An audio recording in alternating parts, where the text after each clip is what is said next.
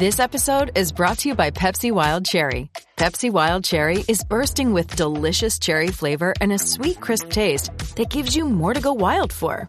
Getting wild may look different these days, but whether it's opting for a solo Friday binge watch or a big night out, everyone can indulge in their wild side with Pepsi Wild Cherry. Also available in Zero Sugar. So grab a Pepsi Wild Cherry and get wild. Lucky Land Casino asking people what's the weirdest place you've gotten lucky? Lucky? In line at the deli, I guess? Aha, in my dentist's office.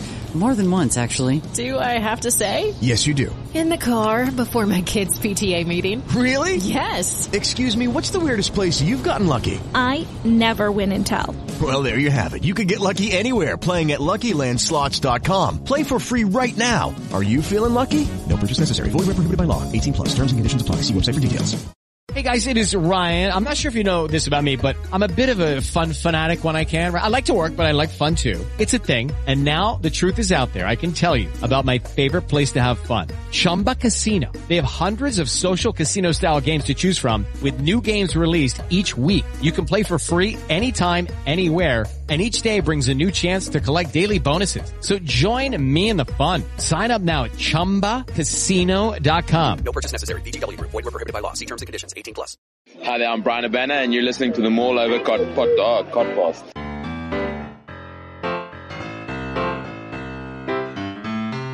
Hello, good evening, welcome to this week's More Over Podcast, the only rugby podcast that gives you the news, views, and opinion on the weekend's rugby action, all with a West Country accent. You can find us on Twitter. We are at More Over Podcast. We are More Over Rugby Podcast on Facebook. And you can find all of our podcasts on Anchor and Apple Podcasts. And pretty soon, as an exciting development, you will be able to tell your Alexa to play More Over Podcast. How about that? Ooh. Alexa, play the All Over podcast in multiple rooms, in multiple houses. Um, I'm just waiting for all that to be approved after Adam from the uh, More Over podcast conglomerate family, uh, Long Snapper podcast, um, managed to get their podcast on Alexa, which is. You and I have very different definitions of what's uh, exciting. Well, you are a curmudgeonly fuck. So there you go. Um, you've already heard there, Chinese lensman, nation's favourite um, visual technician. Welcome, Doug. Visual technician. you know, I'm not happy with that description, no. Fuck is that? I don't know, mate. You tell me. Sounded good, though. Uh, did it? I don't know. You tell me. Made him sound like a window dresser. You're not a visual, not a visual technician. I mean, he's Just, nothing to uh, look at either. So. Sure, sure. We'll go with visual technician. Why not? Okay, mate. uh, you've also heard the nicest man in Cornish Rugby podcasting, Ben Eustace. Evening. Welcome, Ben. And back from his uh, Welsh hiatus, um, Housewife's favourite and everyone's favourite farm vet. Welcome back, Phil. How you doing? You were missed very, um, very chipper today. Well, you know, at the end of last week's podcast, I, I thought that I might have to throw all my podcasting equipment in the sea. Um, but things are very different, aren't they? Um, but it's good to it's know. Ama- that... It's amazing what a freshly shorn set of spuds can do for your life, isn't it? a really freshly shorn scrotum. Um, not yet, there isn't, Doug. But we'll we'll we won't be able to talk about that for a little while. Okay. Um, one thing I, I, will say, Phil, is that one of our long-term, uh, long-time listeners managed to get about three quarters of the way through last week's podcast without realizing you weren't on it. Yeah, it says a lot, doesn't it? Let's let's be honest though, he isn't really my target audience. No, he's he's more of a Ben fan. My Given number one he has a, and only uh, fan. A, a life-size cardboard cutout of Ben strapped to the ceiling in his bedroom. I must say, Ben, you're looking you're looking rather dashing in uh, in your Canterbury Lions top. Yeah, nice to see a Lions last top. last times, not it's... not the new one. They haven't sent us those yet. No, and I, they are they do one of the, to. If they do one of the whole zip hood, hoodies, if one of them came our way, be very exactly. nice. Yeah, I mean, I'd I'd love to hear from anybody at Canterbury. Uh, I mean, they used to be so. Uh, yeah, Um, shall we talk about some rugby? Oh, that'd be nice. Uh, hands up, by way of a show of hands, after 80 seconds on on Saturday, who thought England were going to win that test match? Because I, for one, nearly turned it off. Literally, like, I, and I'd not be even being sort of facetious when I say that. As soon as they scored, as soon as France scored, and let's be honest, it was an exceptional try. Um, you could argue a bit of a poor box kick from from Ben Youngs, but they dragged England around the field. Anthony Watson gets done on the outside, and uh, and Teddy Thomas or Edward Thomas scoots in in the corner. Um, but, and that's a big is a big but. You know, team teams will score exceptional tries, and France are a very good team. What I wasn't expecting was England's response, Ben. Um, well, I was just trying to show you, but I had a background on. So, but um, I did say before the game, my prediction was we, we England were going to win. Um, I wasn't quite as confident once uh, Dupont scored, and it was one of those tries where it was it was great play by Dupont, but normally a little touch like that ends up going to ground, and I thought, ah, oh, luck's out again. Um, he gets a lot of that sort of stuff, Dupont, doesn't he? I mean, you could argue he makes his own luck. But yeah, the, the, the better the better you are, the luckier you get, aren't you? But you know, quite often you see a player tries to knock a ball up and it'll it'll go down, or someone will knock him over, or something like that. Um, and France really came out of the blocks, but um, so did England. Really, um, you know, they they look much better in attack, and um, at times the defence got a bit stretched in the first half, but um, I wouldn't say England were hundred percent, but they, you know, there's a, a, lot more signs of life than there were before. I, I, think you've got it spot on there, Russ. 80 seconds in, and England haven't really done much wrong, but they're seven points down. Yeah, Ben Youngs' box kick probably wasn't as contestable as he would have liked, but it was a reasonable exit.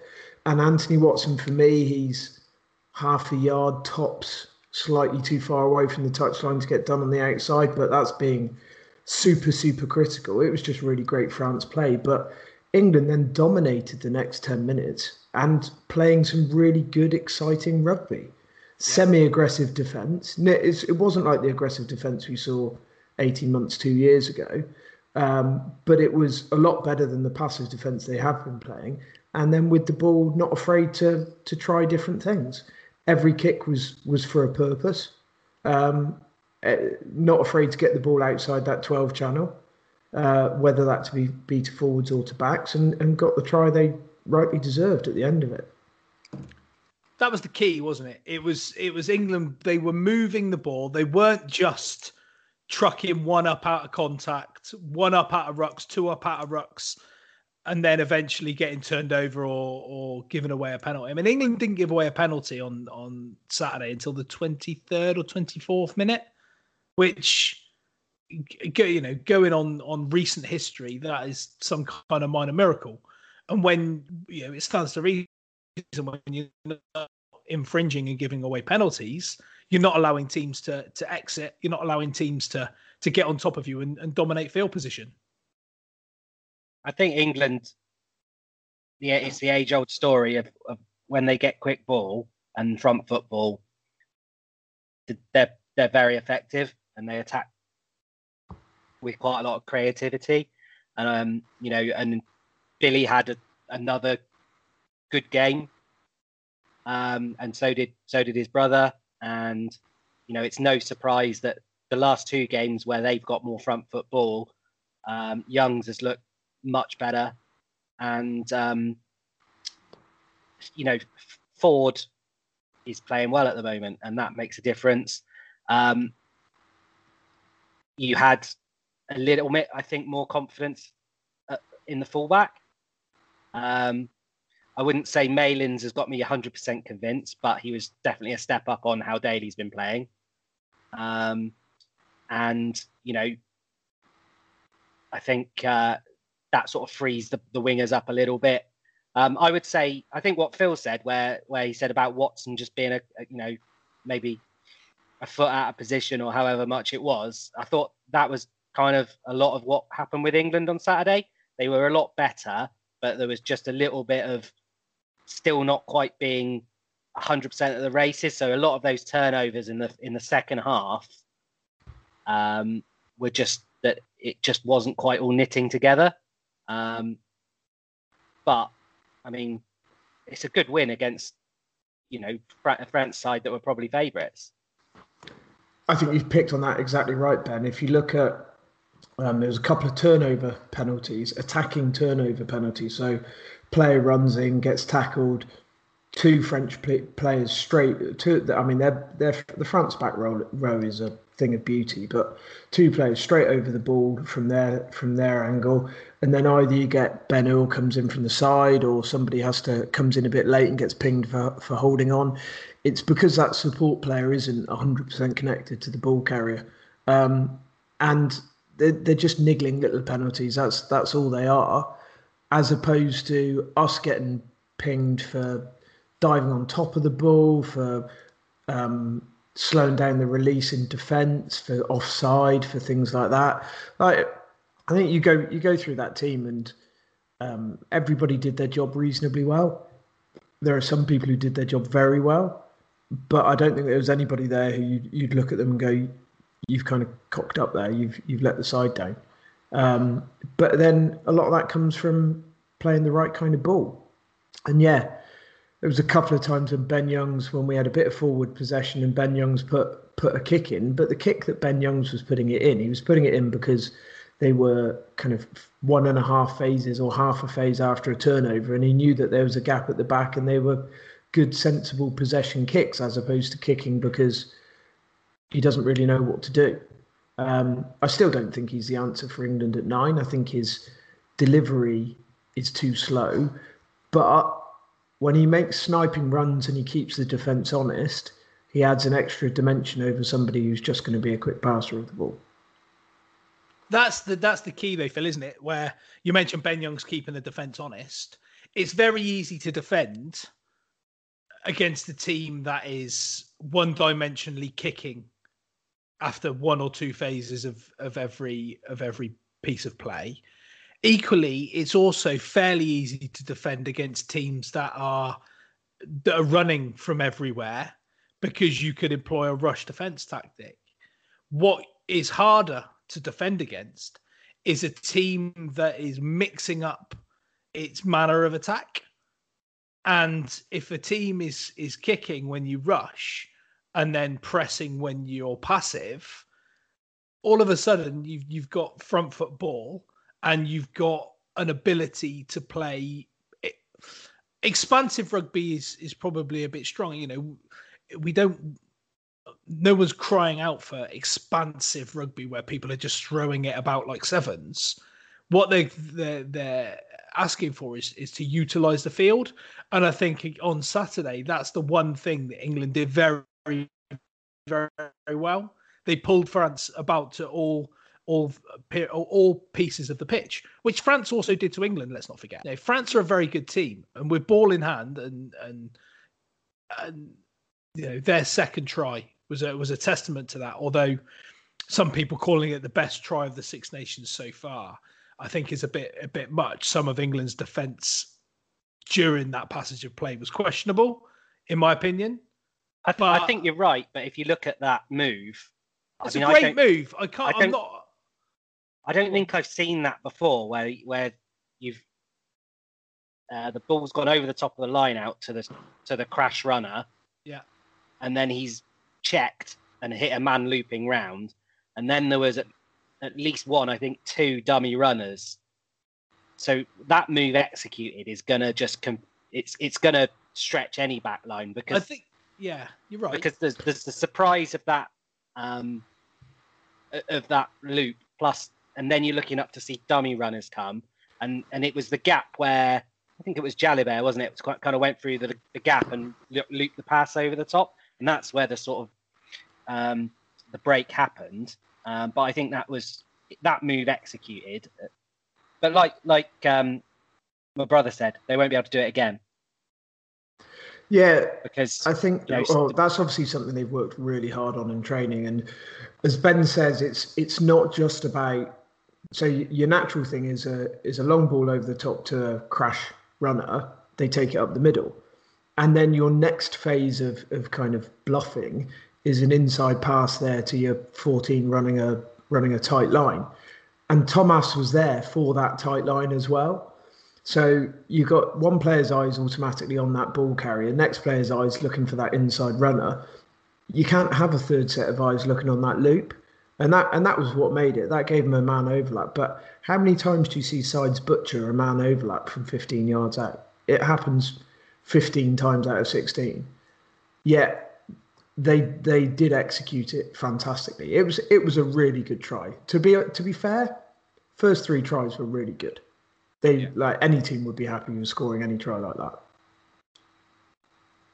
Agreed, agreed. And that obviously that obviously sort of led to another passage of of England sustained pressure and, and a couple of penalties which which led towards half time. Before before we sort of move through the game, I want to just highlight a, a couple of things. Tom Curry, um, Doug, you mentioned him last week, and we were talking about force equals mass over acceleration or speed or whatever you said. And yeah. he, I mean, he carried. I thought he carried on Saturday better than he has maybe ever carried before in an England shirt, and he was able to get go forward because he was accelerating into the line. How often do you see players trucking it up and and almost slowing down before they reach the contact? Well, I, I kind of made that point on the WhatsApp group about Billy. There was a couple of times in the second half where I think he, I don't know whether he slowed into contact, but he certainly didn't accelerate into it, and he was quite upright as well. So his his force was was quite upright and, and almost driving up as opposed to driving forwards. Um, and I, I, just would have liked him at that point going, I'm running at two decent sized French people. I'm going to get tackled here. Let's stick my head down and, and really push hard into it. I, f- I felt like he made it a bit easier. But you're right, Curry, every time he carried the ball, he's picking up speed as he's going. He's catching it running and accelerating through that more. Um, but he's still young. It's a part of his game that he's obviously working on and developing. And it's scary how young and how good he is. Yeah. And the other person I wanted to pick out who may probably hasn't come in for as much praise as I think he probably deserves, and I will I will happily eat some some humble pie over this. Is Charlie Ewels? Now, we mentioned last week again, I believe that since Johnny Hill's been coming in, has come in, Maro has been the sort of dominant force, the lead, the leader of the pack, as it were, with regards to calling the lineouts and and taking a lot of that responsibility on his shoulders. And when he used to play with Launchbury and when he played with George Kruis, they would do they would do that work, allowing Maro to just be a general nuisance. And quietly and efficiently at the weekend, I thought Charlie Ewels did an absolutely fantastic job, not only of, of doing his own job very, very well, but enabling Maro Itoje to do the things that he does best. He's a grunt of a second row, and I mean that in the nicest way possible because every team needs a grunt of a second row. Is he the best grunt of a second row that we've got? Absolutely not. But he probably had his best game in an England shirt I, I think if Launchbury's fit, he gets nowhere near that. Hundred percent. You you you're right, but I think what what he offers. Uh, yes, you mentioned the, being the grunt of the second row. What what he offers as the grunt of the second row is also. I saw an interview with him, and him and Maro played a lot together through the England age groups. They've played together a lot over the years, and I think you know he's done that a lot with George Kruis, as I say and and that maybe that influence or the responsibility, even just the responsibility of of owning the line out. You know, just relinquishes a little bit to enable Maro to, to play the game that he that he wants to play. I thought I thought Maro was fantastic, but relatively for him, relatively anonymous. If that can make any kind of sense, I think what he did, everything he did was fantastic, but he seemed like he was having to do less stuff, which probably you're right comes Yeah. down to Ewels So, doing a lot more doing- of it. Although he, although he gave away a penalty, so how there's absolutely no chance he's getting in a Lion shirt now. I mean, I think there were some people searching for some nibbles at the weekend for for that. Um, Indeed.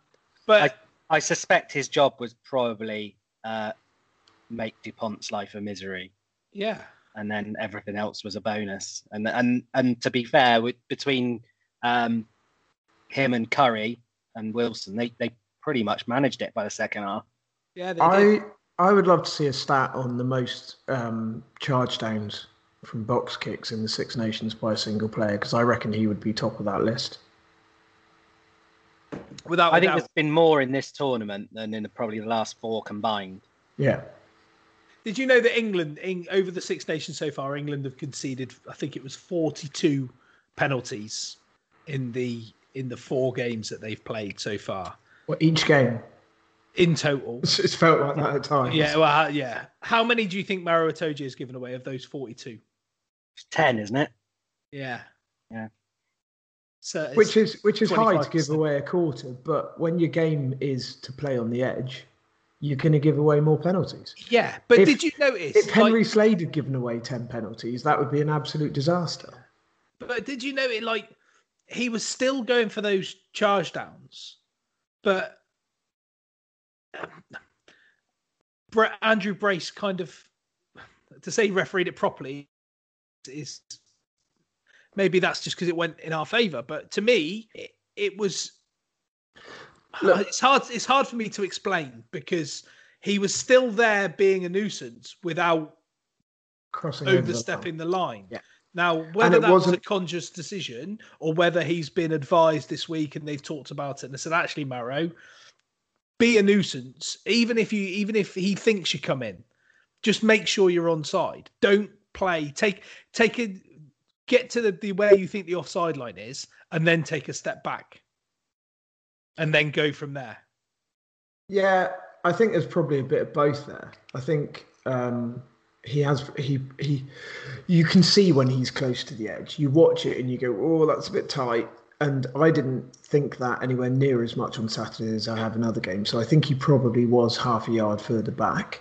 But I think Brace refereed the game fantastically. Now, um, I think it's Rugby Pass have come out today and criticised him because um, there was a moment when Jalibert was running through on a kick and Henry Slade um, knocked it out of his hands and the ball went dead. And Rugby Pass are claiming that he deliberately knocked the ball dead and therefore it should have been a penalty try and a yellow card, which He is didn't touch the ball. probably he? he actually knocked Jalibert's arm. which I was going to say is probably the most ridiculous thing I've ever heard. Um, and then there was a moment towards the end where Tom, at the end of the first half, where Tom Curry turned the ball over, um, and Rugby Pass was saying there's no clear release, um, no clear release from Curry before going back on the ball. Well, you know what?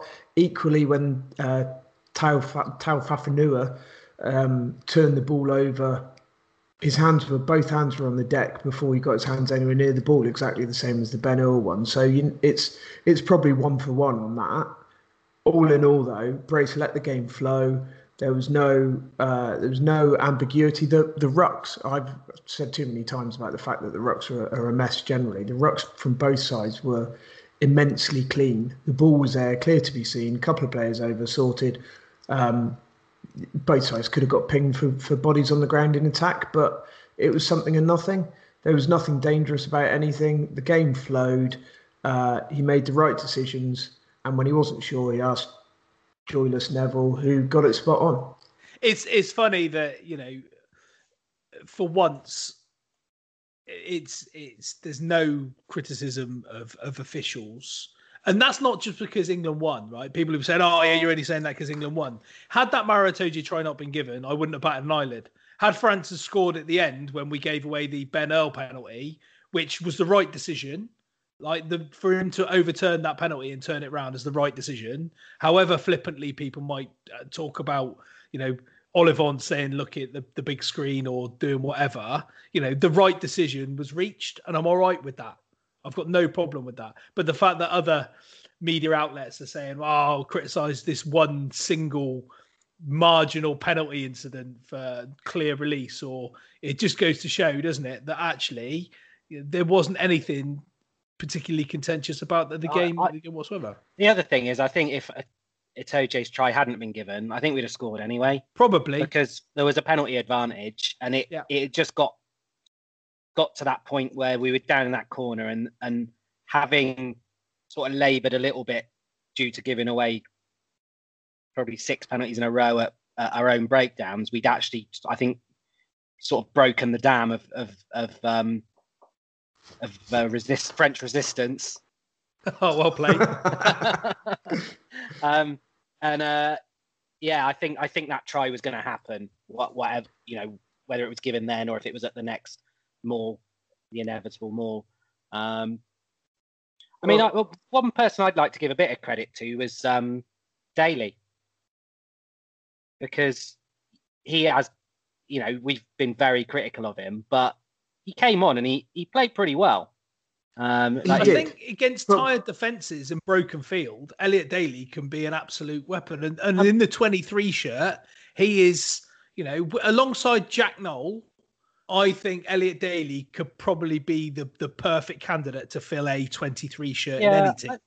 I, I mean, I, The I other- would guess he's probably was- next cab off the rank on the wing as well. And I just think, you know, my my criticism of him is he's not a great fullback, not that he's not a great rugby player. Um, so I'm pleased that he came on and, and played well.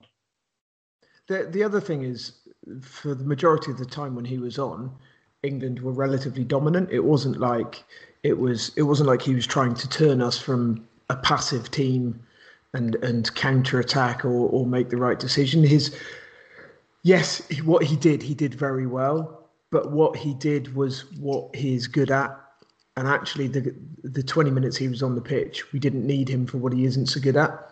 Um, just on the brace thing as well, he he got the scrums spot on. I think uh, Mako was massively at fault for the first penalty. He got got too long, got his legs too far behind him, and dropped to the floor. And then he had a couple of scrums where he got the better of Haouas.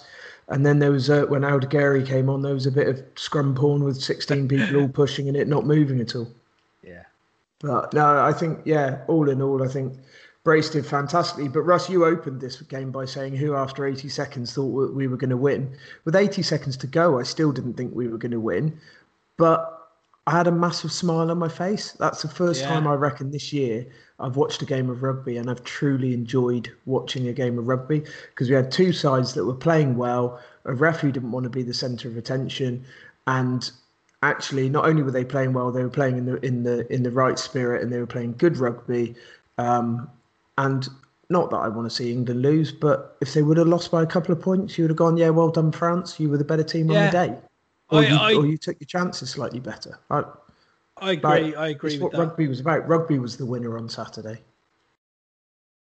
I, I agree with that, and you know, I said it at the time. I had so much fun watching the game. I, like, I've I can't remember the last time I watched England play and enjoyed the game. Even like probably the I could even say the World Cup semi final. I can't say I particularly enjoyed that until afterwards, as good as we were. Um, but to watch England play in the manner in which they did against a- an excellent, excellent French side, and they are going, you know, home soil World Cup for them in in two years' time. They are going to be very, very close to it if they keep on the same trajectory. You know, and they've got Ntamack to come back in. I don't know where he fits into that team. Is he going to fit in it at 12, Afiku at 13? But then you've got Vakatawa. You know, they've got almost limitless options at the moment, the French, as to, to how they can set their team up. And just to, to offer that that intent for England to balance a kicking game with a run game. You know, they did do some aimless kicking in the first towards the end of the first half, and it was all looking a little bit disjointed. Um, and they did find themselves isolated at periods in that second half when Ben mentioned that they had uh, they gave away sort of four or five penalties in the midfield, didn't they? When they were they were going off their feet or they were holding on. But France were turning that round. They were kicking to the corner, and and England were were turning them over. They were winning penalties of their own. So that goes to show that you know the, the defensive capabilities, which we know they had, and couple that with some actual attacking intent, it made for an incredible test match. It, it was just an an incredible match of international rugby, as far as I'm concerned. Just, and the winner was kind of how, irrelevant. Just to show how enjoyable it was, usually somewhere around what I think is about 25 minutes into the game, I'll have a little look at the clock. And recently it's been 15 minutes on the clock, and I'm thinking, Christ, I've got to watch another 65 minutes of this. I, I looked up thinking it was about 25 minutes, and it was two minutes till half time. Yeah. And obviously this week is is a different it's a different challenge for England and, and Ireland will will play quite a big kicking game. And you mentioned Malins and Daly earlier on, Ben. Um, Malins will probably start on Saturday, you would think, against against Ireland, but he will be tested a lot more under under the high ball and and those long kicks. Yeah, than I, he was on Saturday. I, well, you know, you know he will be, and and if you saw the game on Sunday, that was a definite Irish tactic, and they they gave Hogg a really difficult afternoon. Um, I I think Malins played well enough, and I think he's definitely worth giving a go. Um, he's another slash fullback. He's a sort of ten stroke fifteen, and I, and that always makes me a bit nervous. I think he was definitely uh, more willing than Daly to come and get the ball. Um, you know, in the air. Um, and you know, I think he's he's definitely worth a shot in the side. See how he goes. Um, I think he, I just I wasn't hundred percent fully convinced, you know, that he he's the, the final answer at fullback. But I think his performance was was a bit like England's. It was a kind of seven out of ten, and and you know he is playing well for his club, so that's a bonus. Um, I do think what I've seen of Stewart and de Glanville, they look maybe a little bit bit more natural in the position, but they're both very young, so um, I think he's going to be in position now for probably the next twelve months. Um, another player who came in on Saturday that got switched in, who I think is absolutely nailed on his place for for this week for the Ireland games, Luke Cowan-Dickie. I just think he is, yeah, he, he overthrew one ball, um, but I just think he has a, a higher level of abrasiveness and uh, both both in attack and defence than than what Jamie George is offering. Jamie George is probably a a more refined athlete, but out of your hooker if you've got somebody who can just be a bit nasty, physical, in your face, make make really dominant tackles, but also just carry the ball straight at people. Um, yeah, he's for me. He's uh, he's got to start on Saturday.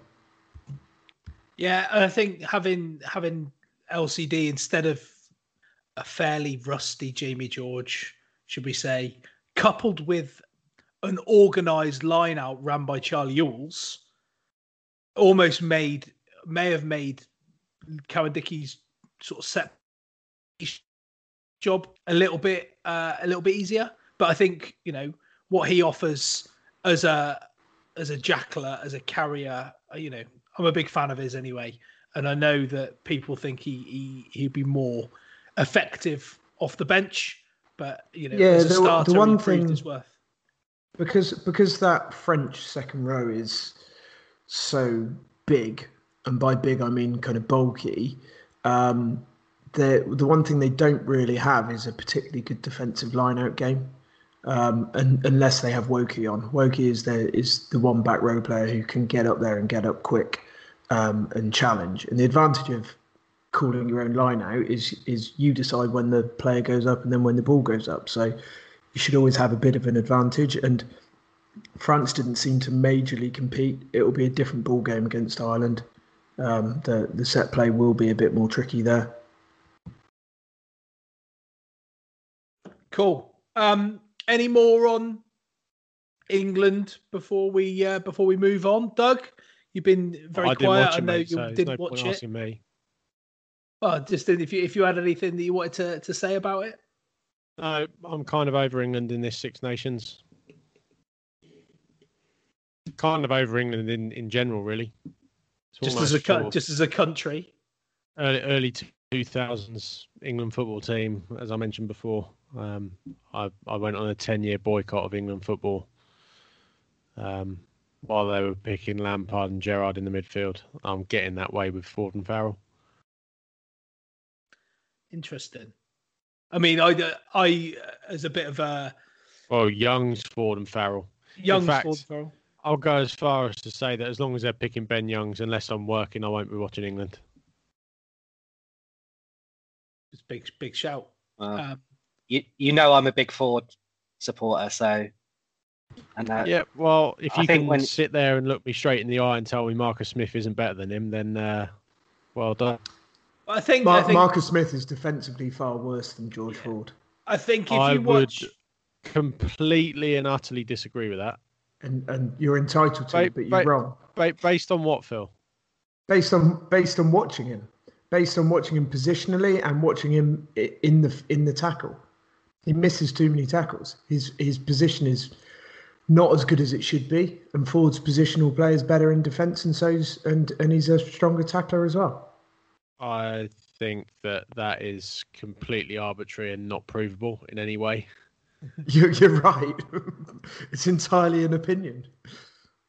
I think uh, I I did an interview or I, I had a chat with um, Connor, who is Wibble Rugby, who produced a video that I retweeted today that I watched, and it, it explains that scenario quite well, Doug, and it, and it goes into some some real detail around how England set themselves up and and what they're trying to achieve moving forward, and, and it actually opened my eyes a little bit to how England are actually what they're trying to achieve moving forward. And I've been skeptical of it, and I've panned Eddie Jones as much as the next man. But having watched some different analysis from some, you know, and again, that's just that's just somebody else's take, their opinion on it. But actually, it makes a lot of sense what they're trying to achieve, and I'm now a little bit more open-minded to what to what Eddie Jones and his team are trying to do. I, I think whenever I've seen um, Marcus Smith play, he's one of those players where his, his quality kind of jumps off the screen, and I, I think that's absolutely true.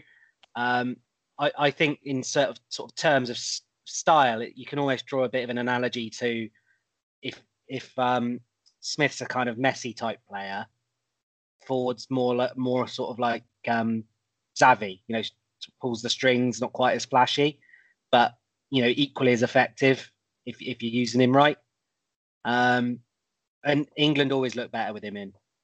Could I just clarify? I'm not saying that Ford is a better fly half than Smith. I'm saying that he's a better defensive fly half than Smith.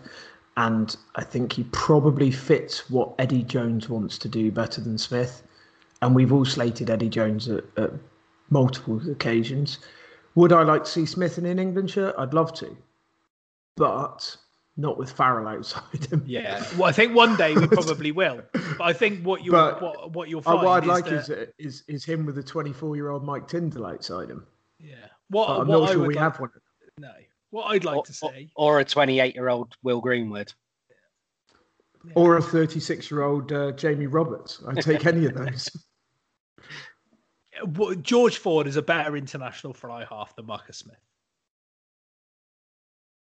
By virtue of the fact that Marcus Smith has not played any. Has not international played. games. I was going to say that's one of the most ludicrous comments I've ever heard you make, Russ, and there's been plenty of those. I wouldn't say it was the most ludicrous. Um, yeah. Uh, while while we have a coach that will just sit by and what waste talent, I'm not that bothered about watching him. Is it wasting talent if there is a? a It's completely greater wasting talent when you when you're playing nothing games that have no bearing on anything, and you're not willing to use these players. It it it just we've been over it a hundred times. There's not there's no point going over it again. Guy's a dickhead. An Australian dickhead.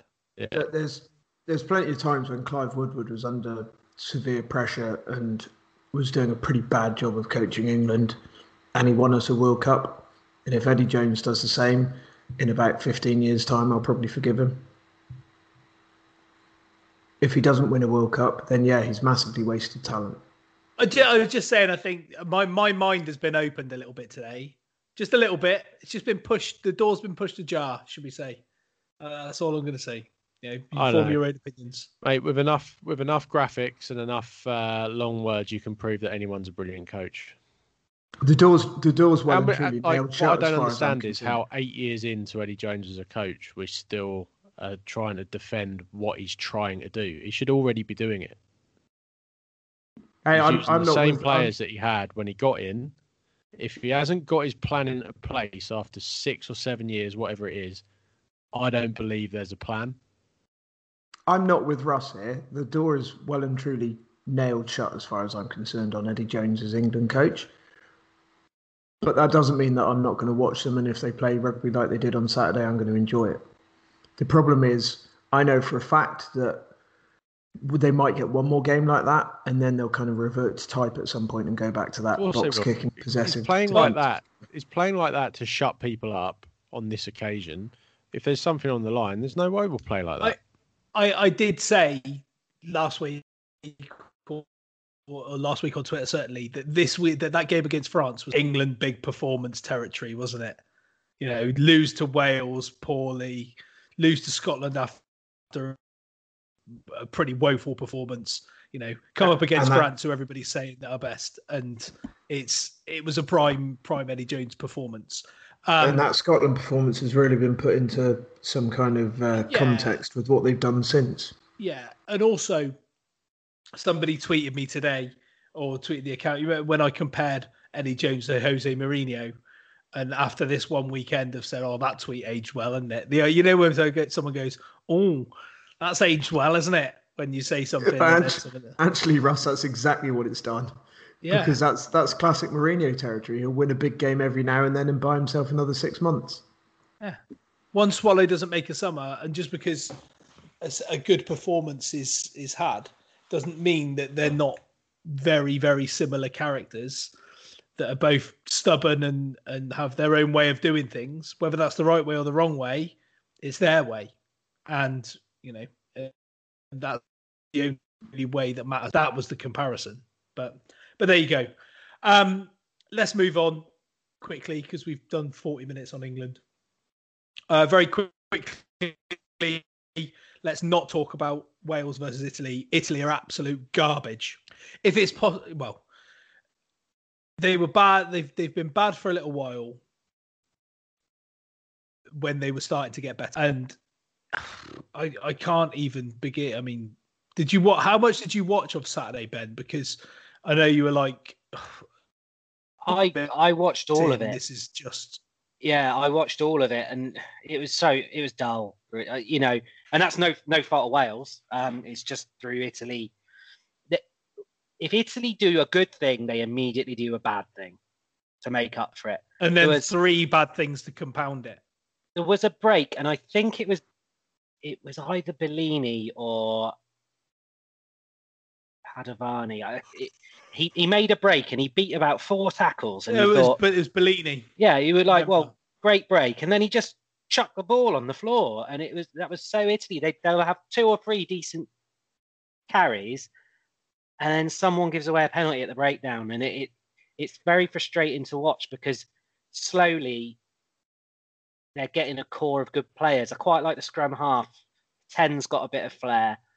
Um, That, that Negri's a good player. The the Italian winger Yeah. they've got is, is really good, isn't he? But There's a there's a touch of the Worcesters about Italy though. They've they've been slowly getting the core of a good set of players for about 15 years. yeah, very true. The problem is To the don't. to the Worcesters. The problem is Italy don't have any competitive games ever. They come in the Six Nations, they get their butt whipped five matches. Autumn internationals, they'll play a couple of good sides and get their asses handed to them, and then they'll play one against a, an amateur side and beat them by ten points and feel good about life. But if you look at their record, they've lost what is it, twenty six Six Nations games on the bank, something like that. And since the rugby championship was started, Georgia haven't lost. So they the guy they, they need to play more matches against similar teams to get themselves better. It's yeah. like if it's like if you're saying there's a touch of the Worcesters about them, it's like Worcester playing Bristol, Exeter, and Harlequins every week, and then having one game against and then Red, Roof, Red Roof, and then occasionally running one of them close at home.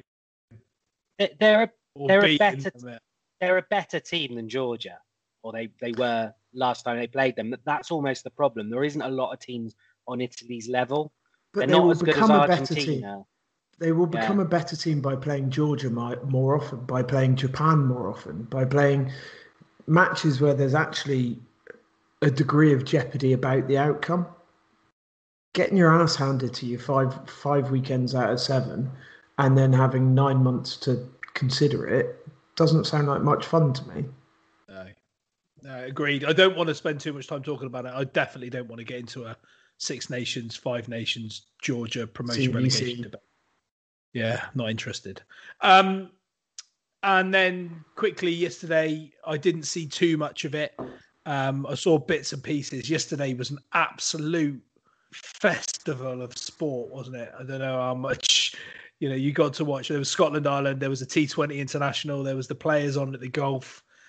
There was a couple of football matches. I was it was almost spoilt for choice yesterday. And uh, Ireland, Scotland fell down the pecking order for me. Everybody wanking off Tadhg Furlong for doing a step, um, a side step in the midfield. That was brilliant, though. To be fair. Yeah. The only thing that I wanted to say about it is I can't believe there's still people thinking that James Lowe gets anywhere near a line shirt.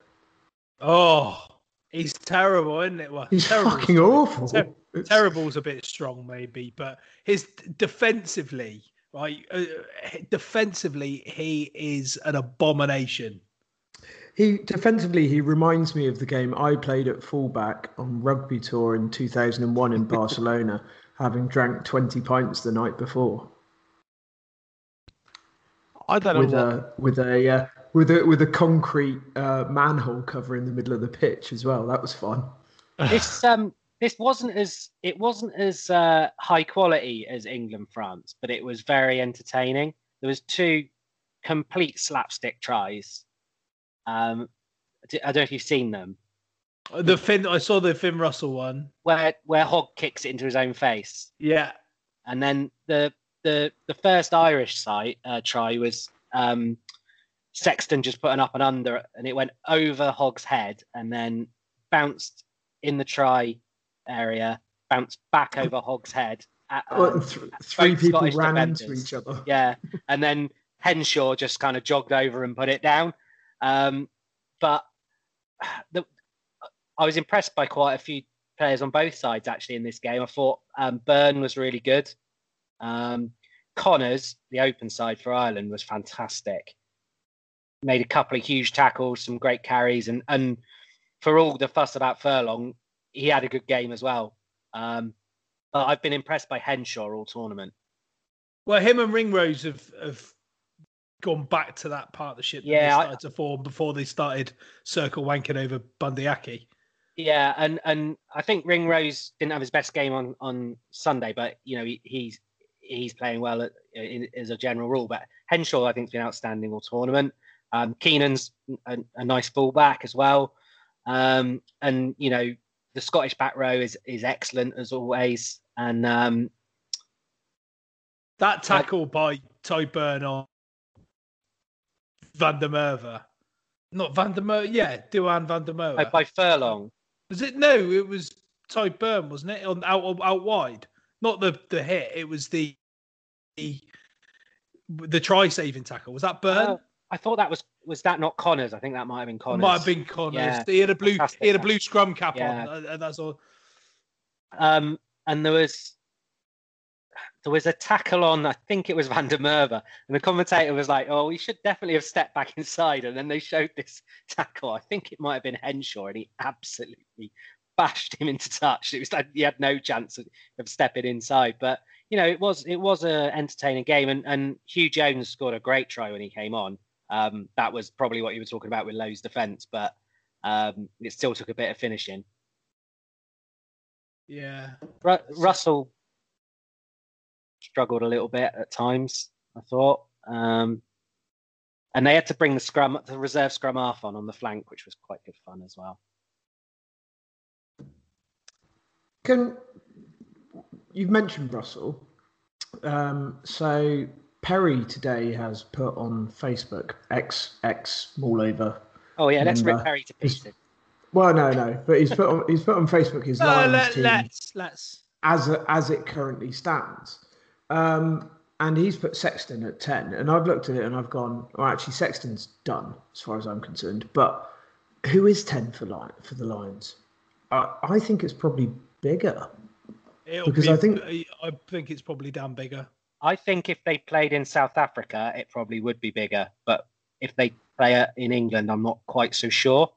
Um, I think George Ford's got more of a chance this time round than he has in previous years. I, well. I, I do. That would probably be my call.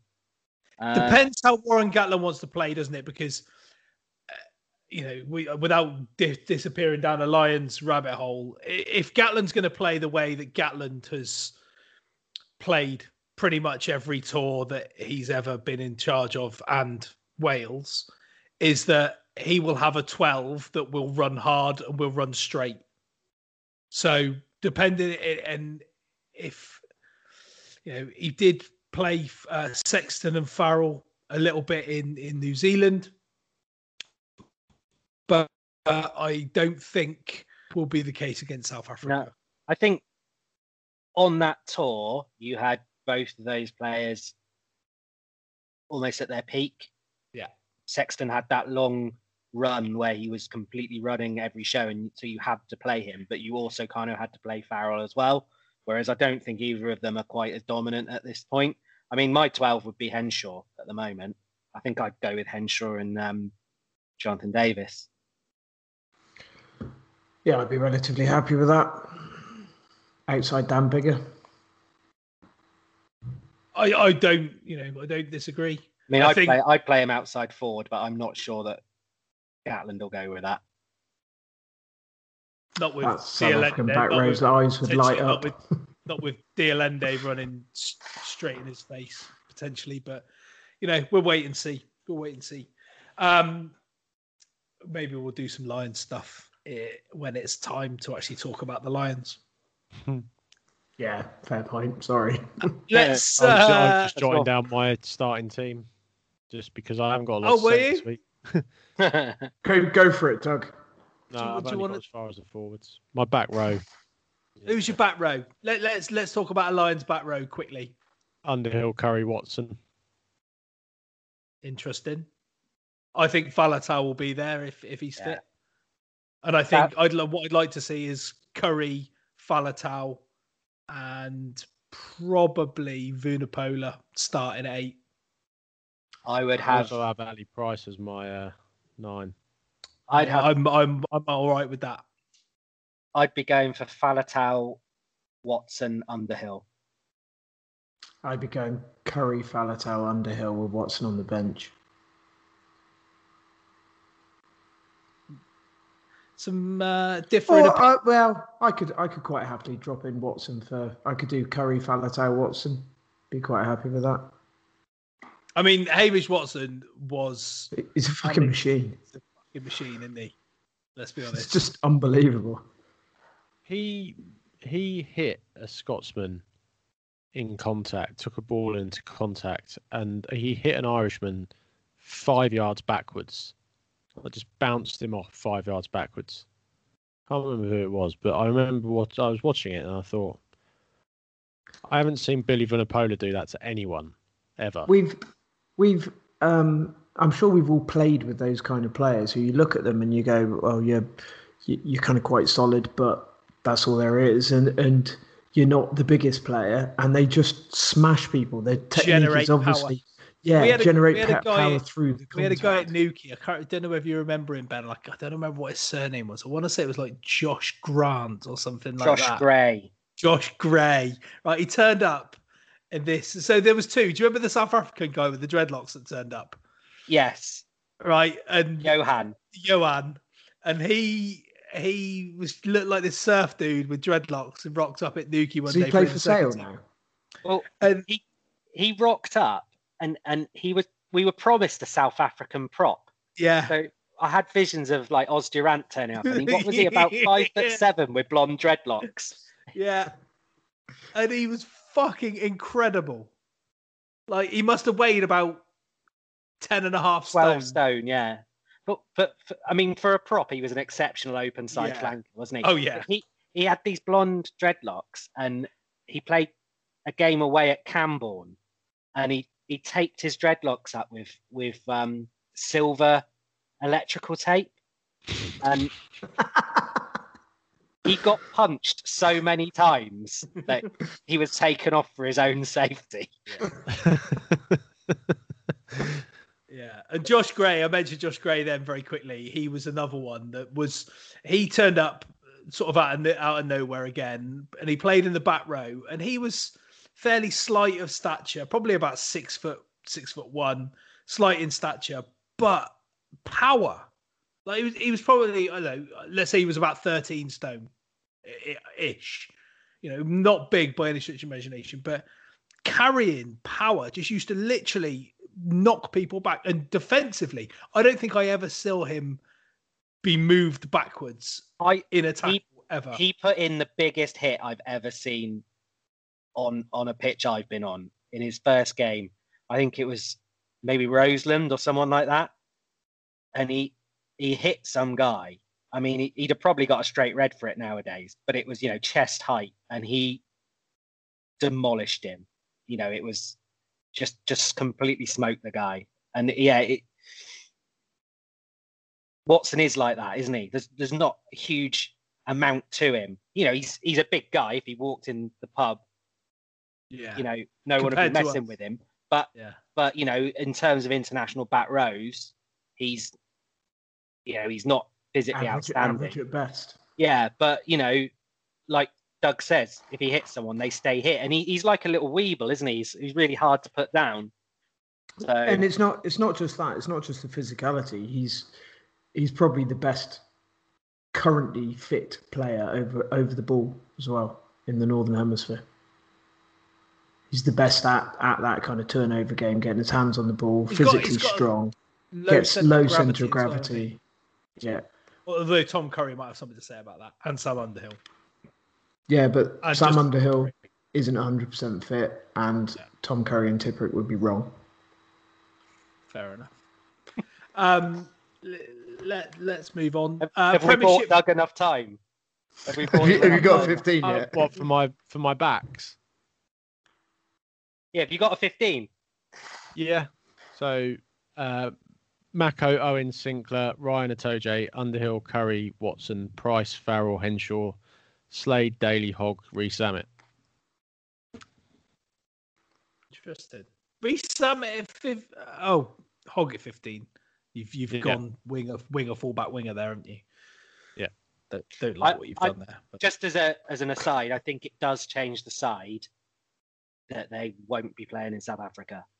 Because I, I think if you were playing in South Africa altitude, you would need your best guys in the air in your back three. But because because it looks like it's not going to be over there, it kind of probably adjusts the thinking a little bit. What do you reckon to the proposed home Lions tour? I thought the best idea I'd heard was to go to France. But I I think in a world where they wank off repeatedly about player welfare and they have an opportunity for some of the world's best players to play some less games, that it's an opportunity not to do it in this year. And, put it and put it back two years, play Well, in the other gap between the World potentially or just or just say you know what? You know let's just scrap it. But also on on the complete flip side of that coin i think it's a fantastic opportunity for people to go and watch the british lions that wouldn't ordinarily get the opportunity to watch the british lions.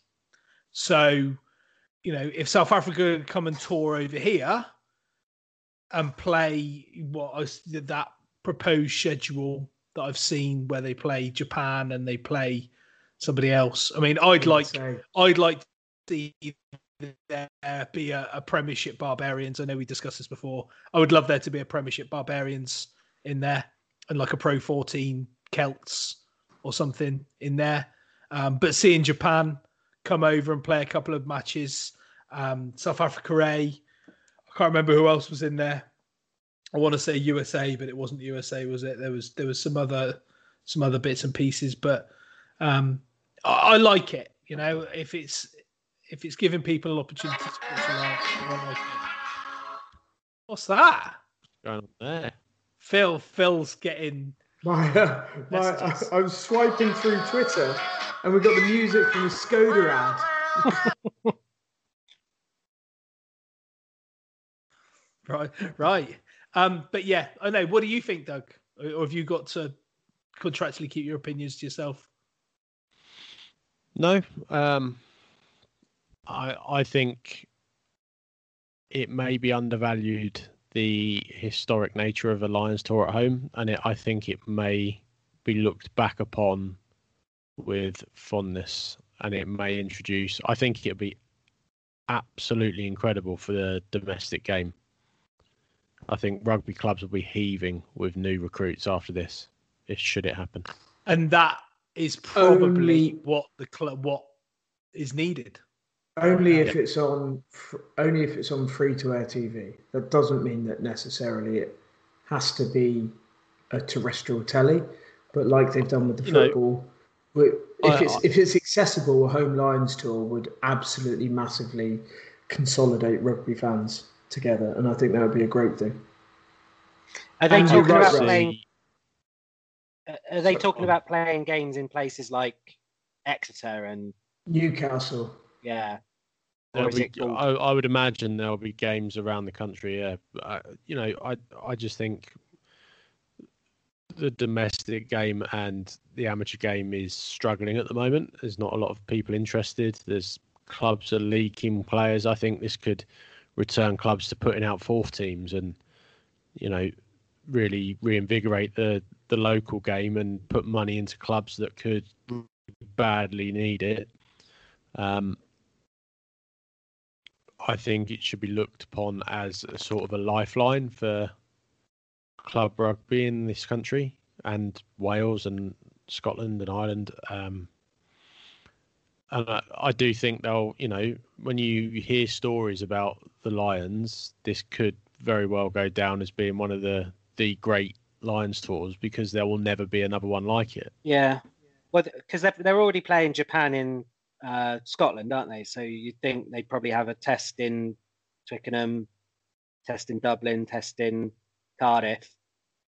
Um, and then there's probably about what five, well, six pro- other games they could spread around. Take South proposed, Africa back to Brighton. That's fun, wouldn't it?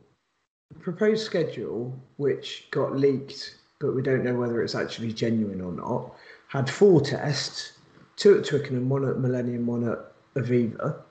Um, nothing nothing at Murrayfield. Also had a South Africa game against a, uh, I think they called it a French Barbarians. So f- effectively a, a, top 14 Barbarians, which I think would be quite exciting. Um, and then had Japan and the USA over here as well for, for various different fixtures along the way. And it looked quite exciting. Um, but I mean, the big thing about the Lions tour is 90% of genuine rugby fans will never get to go on a Lions tour. They will be financially priced out of them. And Doug's right, this might be the only opportunity that we've got to actually engage in that in a UK setting. Yep, I, I also think uh, Brian Moore raised a really, really great point about um, the, cl- the club should be offered the tickets, at least some yeah. of the tickets. Um, whether or not that takes. I remember when I went to my first FA Cup final in 1990, it was because the football team that my dad played for got two tickets from the FA. Um, and I think it would be a really great opportunity for the RFU to give something back to clubs that they seem to be just be taking from at the moment. Um, Be Yeah, that, be they- that they seem to be- um, be that community coaches or funding or television rights or or whatever you like. It's a good opportunity for the RFU and, and the unions in general to um, show the community game that they are actually invested. So I've So just I- found I've I just found remember it. Phil. Clubs used to be. Yeah, sorry, go ahead. I was going to say I've just found um, the schedule, the proposed schedule. So there's a Lions versus Japan at Murrayfield, South Africa versus USA at Tottenham, South African French Barbarians at Newcastle, uh, Lions versus USA at Newcastle, Lions versus South Africa A at the London Stadium, uh, South Africa versus Japan at Tottenham, Lions versus French Barbarians at Twickenham, then Lions South Africa at Murrayfield, Lions South Africa at Principality, Lions South Africa at Wembley, and Lions South Twickenham. That's the proposal. If I was the marketing Surely- man, it would be South Africa versus Japan in Brighton. In Brighton, yeah, that's Hmm. what I was about to say. Um, now, on, on Doug's point, I don't know whether the RFU are giving clubs fewer tickets or less access to tickets. I've I've asked through the club multiple times, and never once have I managed to get any tickets through the club. When I was at uni, I was uh, up in Edinburgh, and um, the the vet school up in Edinburgh played anywhere between Scottish National Three and Scottish National Five, uh, and you could basically get as many tickets as you liked through the vet school rugby club for Six Nations and Autumn International games. So I, I went to every game in Murrayfield for five years, um, and and that level of accessibility, yes, it's in Murrayfield, but that level of accessibility just isn't there uh, through the through the clubs. And I, I don't know, the RFU wanking them off to too many corporate gigs, or or what, or is it the the touts buying them up and sticking them on resale sites, or but getting I think getting I tickets think there's is hard still an bloody oppo- work. there's still an opportunity through every through every RFU um, club to apply through the ballot for a ballot. Um, and I Well, know and I've- I- like, I don't want to. I don't want to imply that Sumo's keeping them all for himself, although he does get to a decent number of games. But I've I've asked multiple times, and I've never got any tickets for anything through the club. Well, I mean, Actually, that's a lie. England Australia Autumn Internationals probably three or four years ago, and I had to pay twenty quid over face value to get it. I mean, what I would say is when we went to that uh, Premiership final, the the atmosphere there was exceptional because it was all rugby people, and and, and Twi- Twickenham on International Day is not like that. Um, you know, there are a lot of rugby people there, obviously, because it's, it's such a huge stadium. But I mean, Doug, you know best. What do you reckon? 50-50 or In terms of what the allocation will be, yeah? I think if there's anything less than a, a 50-50 split in terms of, you know, I don't know what Twickenham will say, whether all the debentures will get their seats no matter what. But if there's a Lions tour over here and the and the tickets aren't available on general sale, I think there should be no table left unflipped between here and wherever the Lions headquarters is. Um, it would be a crying shame if all the tickets went to people that work for, work for Standard Chartered, for for example. Yeah. Um, I just I should caveat this by saying I have no knowledge of this situation whatsoever. Um, this is just you know me reacting to Twitter speculation, and in no way is this going to happen for certain. I don't know. I don't know if Sky are looking at whatever. I have genuinely no knowledge on this situation. well, we'll we'll see. We'll see what happens. You know, Just in case anyone that I work for is listening. well, well caveated, Doug. Um, yeah, I mean, I just think it would be great. Um, I I think, think we're, be we're all pretty. just just the most brilliant thing ever. Summer, even if you can't get to a game, get down your local club, sit in the bar. Well, that's the other thing is looking at this. Looking at this schedule. The first, the first game of, is Saturday, the twenty sixth of June, which is the Saturday Oh. after Saturday after all the restrictions have been lifted. It's also the Saturday after my 40th birthday. maybe we could all meet up and get drunk, Ben. How about that? Sounds like a plan, doesn't it? Um, cool. Right. Um, well, we're an hour and eight minutes in. I've got to to add in my chat with with Connor from Wibble Rugby about his video, so uh, that's going to go at the end of this too. Uh, there was some Premiership rugby this weekend. Um, game on Friday night. Bristol uh, put Wasps to the sword. Um, you know, fairly handsomely. Saturday saw uh, Bath with their revolving door policy at ten. Um, they had they've got a few injuries. Priestland pulled out before the game, and then Schumann, who didn't impress anybody really with his defence, went off injured, I think, as well. So uh, the Flying Fijian had to go in at ten, um, but they won at Newcastle quite handsomely. Exeter, I watched Exeter versus Quins.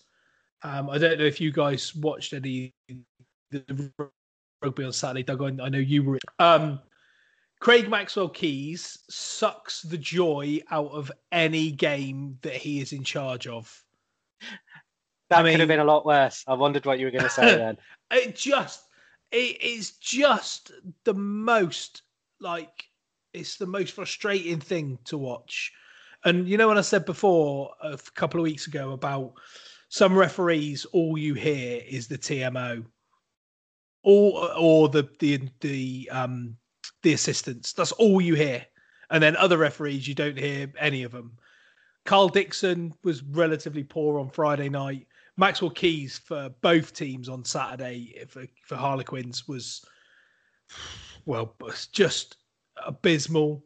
Um, Sam Simmer, no, not Sam Simmer, Jannes Kirsten and Stu Townsend. Stu Townsend scored a try. They peeled off the front of the line out.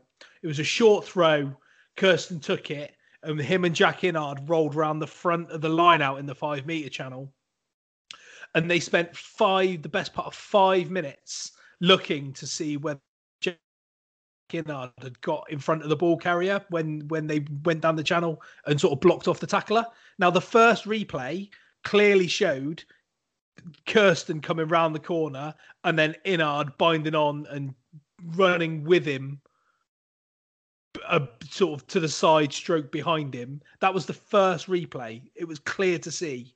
Yet he spent the next four minutes going, Oh, uh, I'm not sure. Can you show me this angle? Can you show me that angle? No, Craig, you're a fucking absolute walloper. Get in the bin. right? Get in the sea. Stop refereeing rugby matches and refereeing the joy out of everything. Um, so, but Exeter were lucky. I think you know Harlequins played well. The pitch at Exeter needs some uh, some rest. I think. I think they're training on it a couple of times a week. Their ladies are playing. The women's team are playing on it. They're playing on it. I don't think it is actually as bad as it probably looks on television. Everyone said, "Oh, it's a mud bath." I don't Who think it's a mud bath, but it just doesn't have a lot of grass on it. So visually, I'd, it I'd look- care if they were they're playing trying to spray 50 yard passes. You know, if they were trying to play uh, tiki taka on it, but they're not. They're beating other teams up on it. It doesn't matter how muddy it is. Doesn't really Uh, affect a rolling maul, does it? No. No. and uh, and Dave Ewers was was basically two players on Saturday. He was he was incredible. Um, Doug, you were at Northampton for England versus South Africa. Um, your favorite, your favorite, uh, your favorite team and your favorite head coach. Any anything to to report from Um, from that game? Northampton need to work on their crocodile um, Rock. box kicking. Uh, sorry, the uh, caterpillar for the box Oh, kicking. right. uh, if you compare and contrast how Northampton do it to how Exeter do it, it's an absolute shambles. Um, it was nice to win a close game. Let's let's leave it at that. Good. And then you were all you were also at um, Brentford yesterday for London Irish versus Worcester. Um, yeah, and Worcester, who have been building pieces for 15 years, as we mentioned. I said a few weeks ago that I thought they were getting better. Um, I'm not sure they are, are they? Nick David's good though. Did any of you watch this? I watched a little bit, but not enough to form an opinion. Worc- Worcester are all over Irish. They just got no cutting edge whatsoever, and they're they're a reflection of their fly half. I think Billy Searle's just not very good. I think he's probably a championship player at best. Um, that they they have they have nothing. I mean, they really miss players like Bryce Heem, um, and the former non-husk of Francois Hougaard. Um, Is he just a beautiful human now? He's that's just a, he's not- just a beautiful man with a nice car. I think. Um, whether or not it's in the game plan, but he, he just doesn't seem to take any of those. He's not as aggressive in defence. He, he- you know, he used to be jackling and winning turnovers. He's just anonymous around the park now, and he also seems to just not be sniping or taking any chances. He, he's just a very. It seems like either he's been coached out of being a good player or he's just lost it. He's definitely not the player he was. Um, and yes, Nick David is good, but one man does not a team make. Correct. Um, Bla- Blair Cowan, on the other hand, um, 35 tackles. I, I watched him hobble off the field and leaving London Irish with 14 men at the end because he literally couldn't walk. He's because he was one of the fucked. best players in the Premiership and one of the most. I can't believe it's a testament to how strong Scotland's back row is that he's not even in that anywhere near that squad because he's probably one of the best players in the Premiership. Every time I see him, he's consistently brilliant.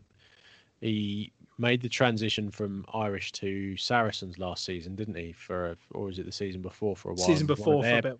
one of the best players at Saracens during that se- that stint. He's just he's a fantastic player, and he'd be an asset at any kind. I think he's just a bit wasted. Um, Is he a little bit old now, Blair Cowan? he is old, but there's no you know it doesn't matter how old you are if you're quality, does it? If you're old enough, you're good enough. Is that what you're saying? Yeah, essentially. In Didn't, in um, reverse. Didn't Brophy Clues like break a record for backs tackles as well? I don't know. Maybe. I think, think I saw that somewhere. Don't know, mate. Don't That's know. tackles by a back rather than done by back, back tackles. Back. oh, he's got a fat back. All right, let's let's go home because we've rambled on for long enough.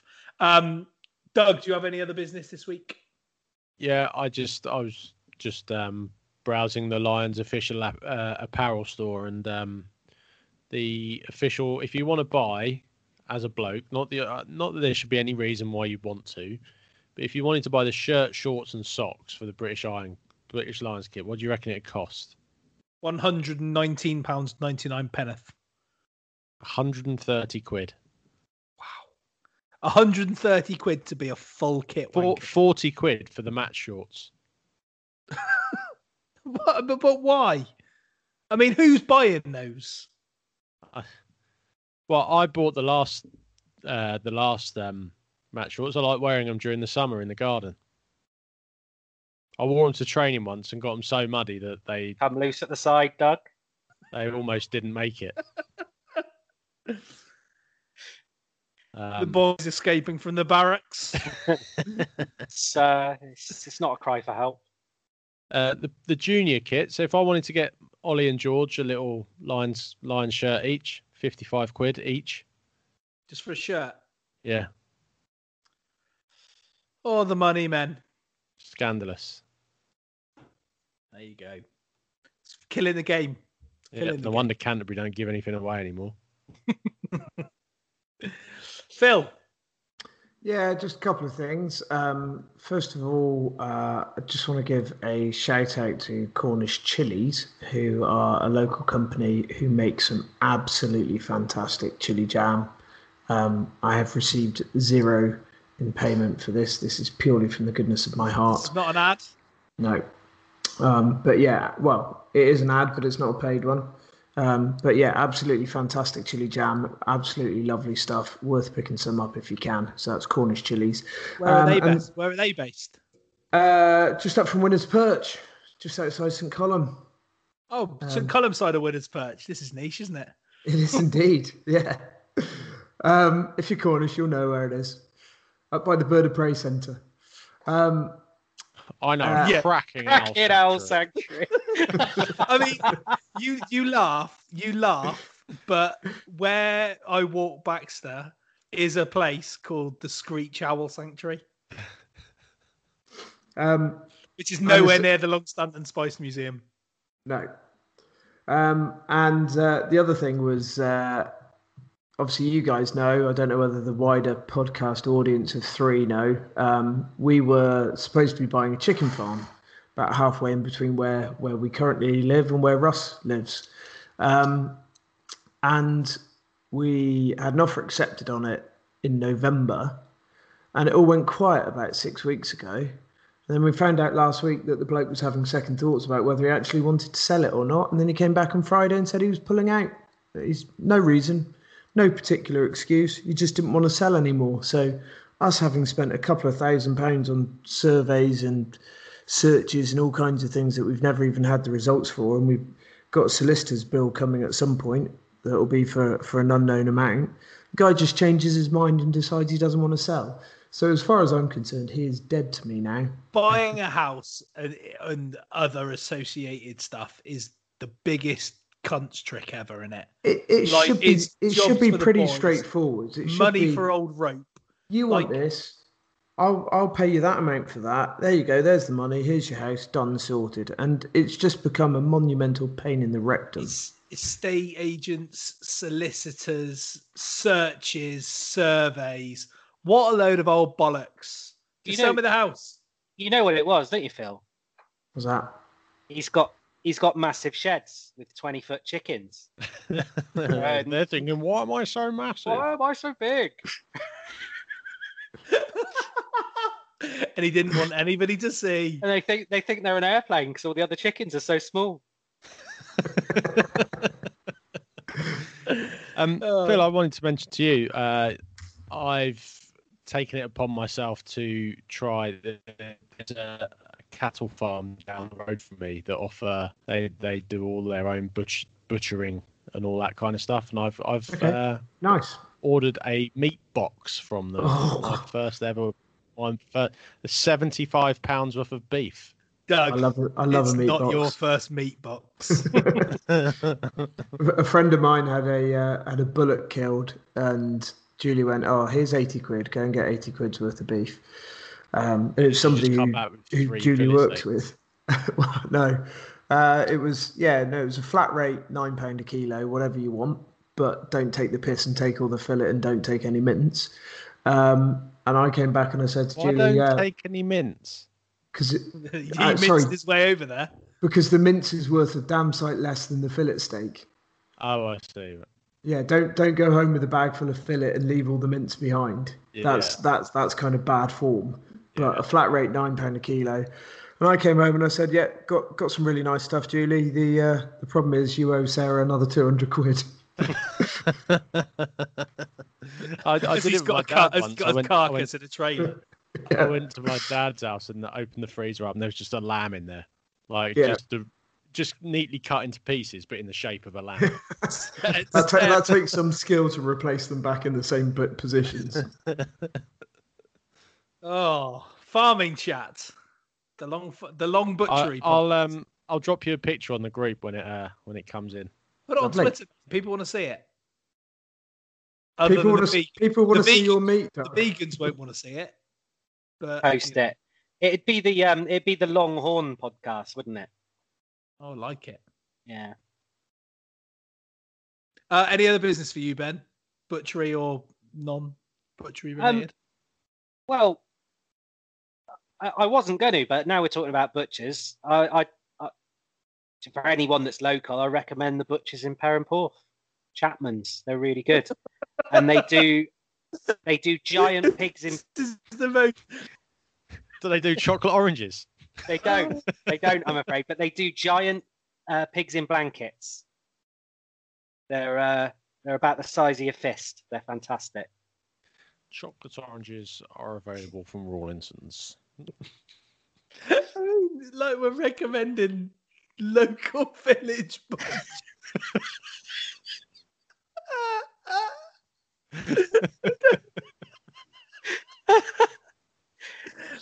I mean, you know, it, if you're not used to this by now, then this is gold. This is If, absolutely. you- I haven't even got if you're still listening because you want to hear Wibble Rugby, Yeah. Well, you, you will listen to Wimble Rugby, who will be That coming was- up in a minute. And if you're still listening at this point, please hashtag uh, local butchers and uh, Butchers. hashtag hashtag uh, Cornish chili. But we'll see. Right, I haven't got anything anyway. So on that note, I'm going to let you guys uh, go on your way.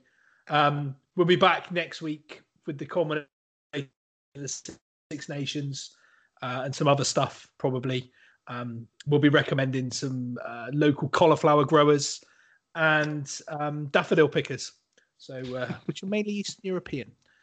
Uh, I will see you all later on. Go well. The podcast Connor, hope you well. Well, thank you, Russell. Well, yourself?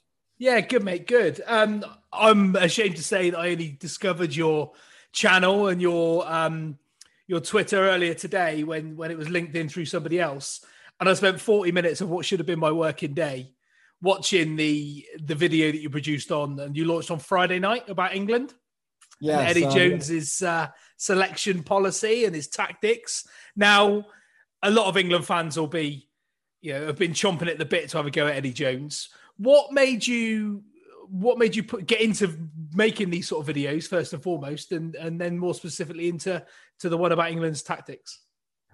Um, I've always played rugby to like a relatively average, okay level, I suppose. Know, I was always quite skinny growing up, but the thing is, I was always really interested by the tactics in particular, and like the selection of certain players and why you know certain players were playing and why teams were playing in certain ways.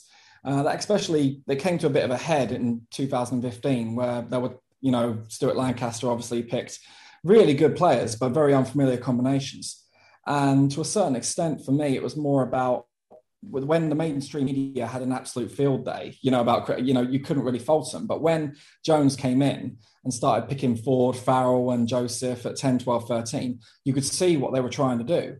And unfortunately, a lot of the mainstream media still said this is not going to work. It's not long term. It's not going to, you know, England aren't going to win World Cups like this. And in hindsight, they did, but they were, they came closer than they did in 2015. So essentially, it originally started with the 1014. I started working with the 1014 uh, rugby analysis who just started writing articles. And all I wanted to do was kind of share a little bit more. This is why these players are getting picked. This is, listen, just try to provide a bit more of an informed opinion, you know, in terms of like blokes who are just slating off players. Let's try and see why they're being picked. And then from there, it got into um, rugby pass and so on. And then Squidge Rugby came along, Robbie and he gave me all the advice and everything in the world that someone could want to really start up their own channel you know the software to use you know tips and tricks on how to get it working. And for there before you know it i was uh like yeah let's get let's give this thing a whole thing a go. Amazing. I mean the the level of detail and the production of your videos is is fantastic. And as i say having watched watched the one specifically from this week which is which is how i've i've found you that it just it just goes to show even people that know a lot about rugby and rugby fans and love the game when it comes to the slightly more intricate things around tactics i mean the the things around the the 223 pods the 1322 pods like it, it doesn't to the, to the layman it's it's just setting up a structure. And it's just oh yeah there's a big guy there's a big guy there's a big guy spin it wide. But it obviously a structured game plan and, and all those little things are are a lot more intricate. And and having watched your the video it breaks it down to such a level that i think i could have shown my five year old lad and he would understand. And Mm. that's that is such a powerful thing to be able to do so you know how how did you find putting all of that together and and, and really breaking that down Well, I always kind of ask myself a question when I do my videos, and it's basically, would a bloke reading the Daily Mail understand this? It's kind of along those lines. I- not not to besmirch any of my parents read the Daily Mail. I can't really complain, but it's just, for example, I, the, uh, that's the audience that I've gone. I'm currently studying for performance analysis at Hartpury University.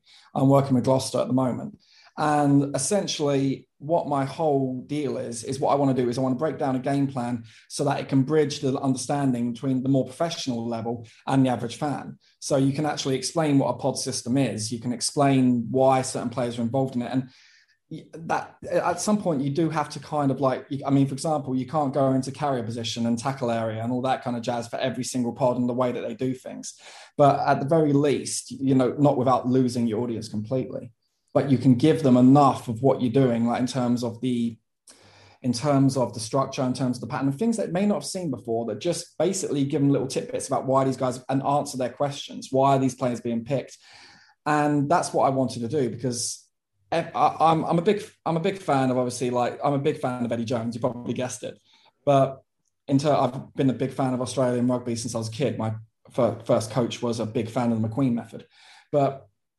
essentially I was always a fan of. You can see what he's doing, and you can see it's maybe not working all the time, but you can see that it's a long term plan, and that's why you know, you've got like Sam Simo, who I think really should and could be in the England 23, yet he's not in at eight for that specific role when, when he's got big flankers like Exto can actually assist with that carry yeah. option.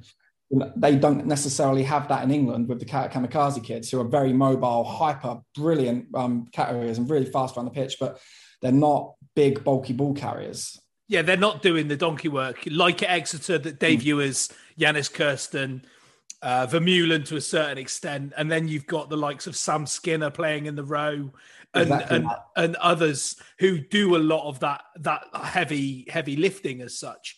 And and you mentioned Sam Simmonds there. Marcus Smith will be another one that that will be mm. talked about. Um, but if you're you know looking forward to to 2023 there is that there is that long term game plan and mm. you know Farrell's been at 10 while you know Ford was carrying a bit of an injury and there was a lot of criticism about the way that England played negatively especially in the autumn and mm. Eddie Jones came out and said well we're, you know we're focusing more on defense this autumn. And now Simon Amor came in. He's had a bit of time to get his feet under the table. And you mentioned it in your video you know his his methodology is working back through Brian Ashton and the, the Italian guy who I can't remember his name right now but uh, um, Pierre French, yeah, yeah, like, yeah. And uh, sorry, the French guy, and he, um, you know, it, it opens up a wealth of possibility, and and you can see, and you can see now almost what he's trying to achieve. So you know, from from a fan's point of view, it really, really makes a lot of sense. Well, thank you. Uh, essentially, that is the that is the goal because there's it's admittedly that is my perspective that is my personal opinion on it after watching england games and so on and so forth and if you look at the it's i like to liken it like a jigsaw puzzle if you get about 80% of this, eh, 80% of it all sorted and then you have 20% you don't know you can usually figure out if you get things in the right place which is why, like for example, you can see why Billy fits into that role and why Simo wouldn't necessarily. Yeah. You can see why George Ford is being picked. You know, you can see why Owen Farrell's needed at 12 for that second receiver, even though Slady is now coming in more at that second receiver option. And yeah, I mean, I've, I've realized I didn't properly ask you for the last question in regards to the production stuff, but I suppose it's just to try and get a bit more of an informed view as to the casual rugby fan about why blokes are doing this. You know, that's I just wanted in this case to get not people off Eddie's back, but just to show them what he's doing, you know, so that everyone can see what he's doing, so that they they're not judging, but so they can actually see that he does have a plan, you know, and people start calling for the sack and that kind of jazz. And obviously, if it reaches enough people, that's awesome. But as long as people can see what's going on, yeah. I'm happy.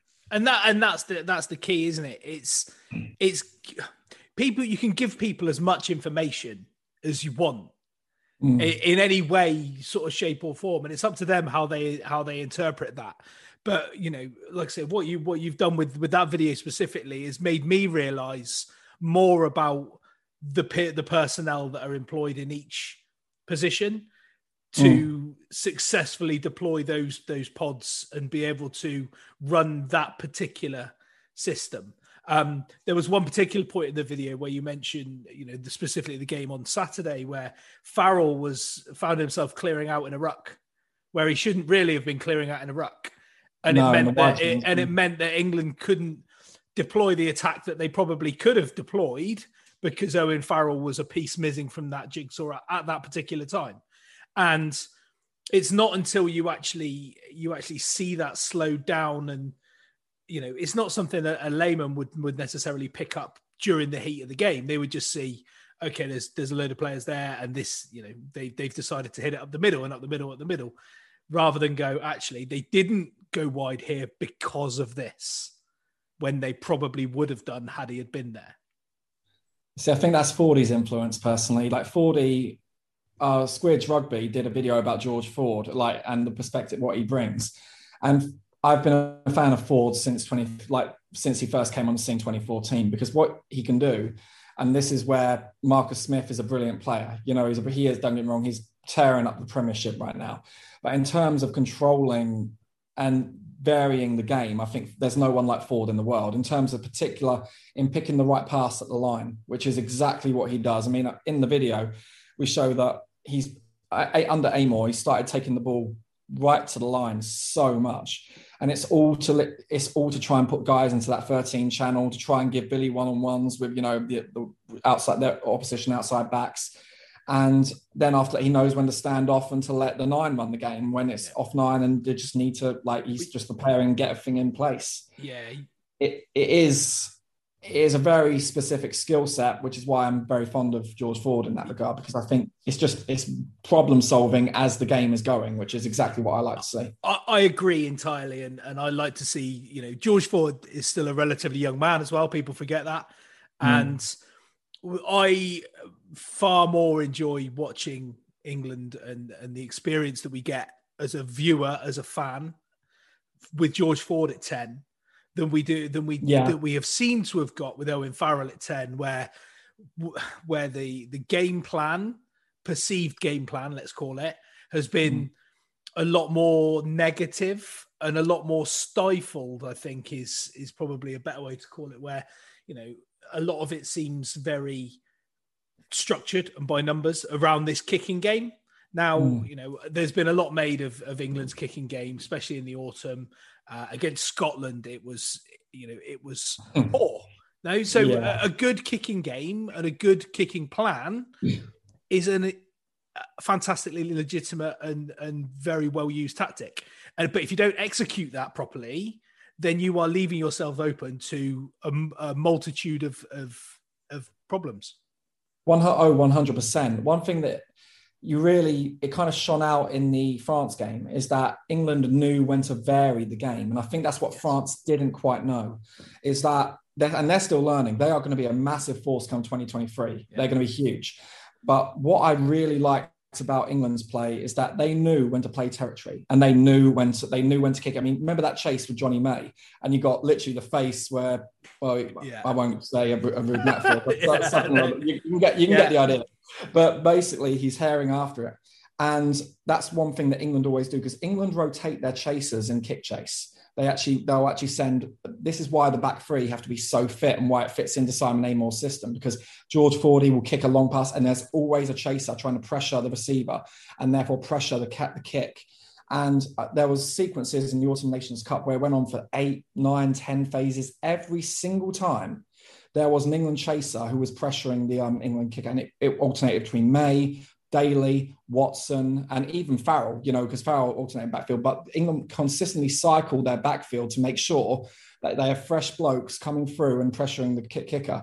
And eventually that resulted in great, uh, that resulted in great field position from, and that's what they really, that's what I think they were doing in the Autumn Nations, personally speaking. That combined with the fact that they've now developed this ball in hand game and they're starting to actually show a little bit what they can do. It's they're not just kicking willy nilly. They're actually tr- trying to run out of not just there, but near the halfway line. They're trying to run out of that area, but they have that smarts to change tack and go. Okay, it's starting to piss down with rain here. We need to get playing there in their half. And I think that that's the biggest key to it all is the ability to switch between plan A, plan B. You know, mm-hmm. you you have to have a run. You have to have an an effective kicking game to keep a defense honest to establish a run game. It's a lot like American football in yeah. in that respect. If you've got no run game, your pass game it's going to be easy to defend a pass. Whereas if you've got no kick game, sorry, if you've got yeah, if you've got no um if you've got no pass game and you just kick all the time, then the defense can be a lot more passive and know and know that you're gonna you're gonna kick it anyway. So you know, and and as I say, there's been a lot made of of what is perceived to be uh, one-dimensional tactics in previous games from England with Farrell at ten more often than not. Um, because I think he he is that he is a different type of game manager than what George Ford is. But it's it's so interesting to to see a different perspective on that and to see it broken down in the way you do it did you know i've said it before is is it was it was a really really interesting watch and and i'll look forward to to seeing more of your stuff hopefully coming up and uh and hopefully maybe get you back on at some point to, to chat through some other stuff. You're saying you're working with gloucester at the moment um while studying at hartpury are you, are you looking to to get into the into sort of analysis and stuff full time that's exactly the point. Yeah, I'm originally an IT infrastructure engineer, which uh, is as painful currently as masturbating with sandpaper. so essentially, I'm trying to get a little bit out of that because it's not my passion. I find myself watching like YouTube videos half the day, anyways, and uh, of old games. And yeah, like eventually, I saw a targeted ad, and it, uh, like for Hartpury, and I went for it last summer. And then I had the I had the interview, and I got the place within about ten minutes. So that was all Amazing. I needed. I've never looked back. Well, congratulations. Best of luck going forward. I mean, as I say, I'll uh, keep looking out for, for your stuff. I'll, I'll post and make sure I post a link to your video in, in, in our Twitter and stuff when, when we send this podcast out. And, and that'll be out either tonight or, or tomorrow morning. And, uh, and Connor, we'll hopefully catch up soon. Thanks very much for your time. Cheers, Russell. Thanks for having me on, mate. No worries.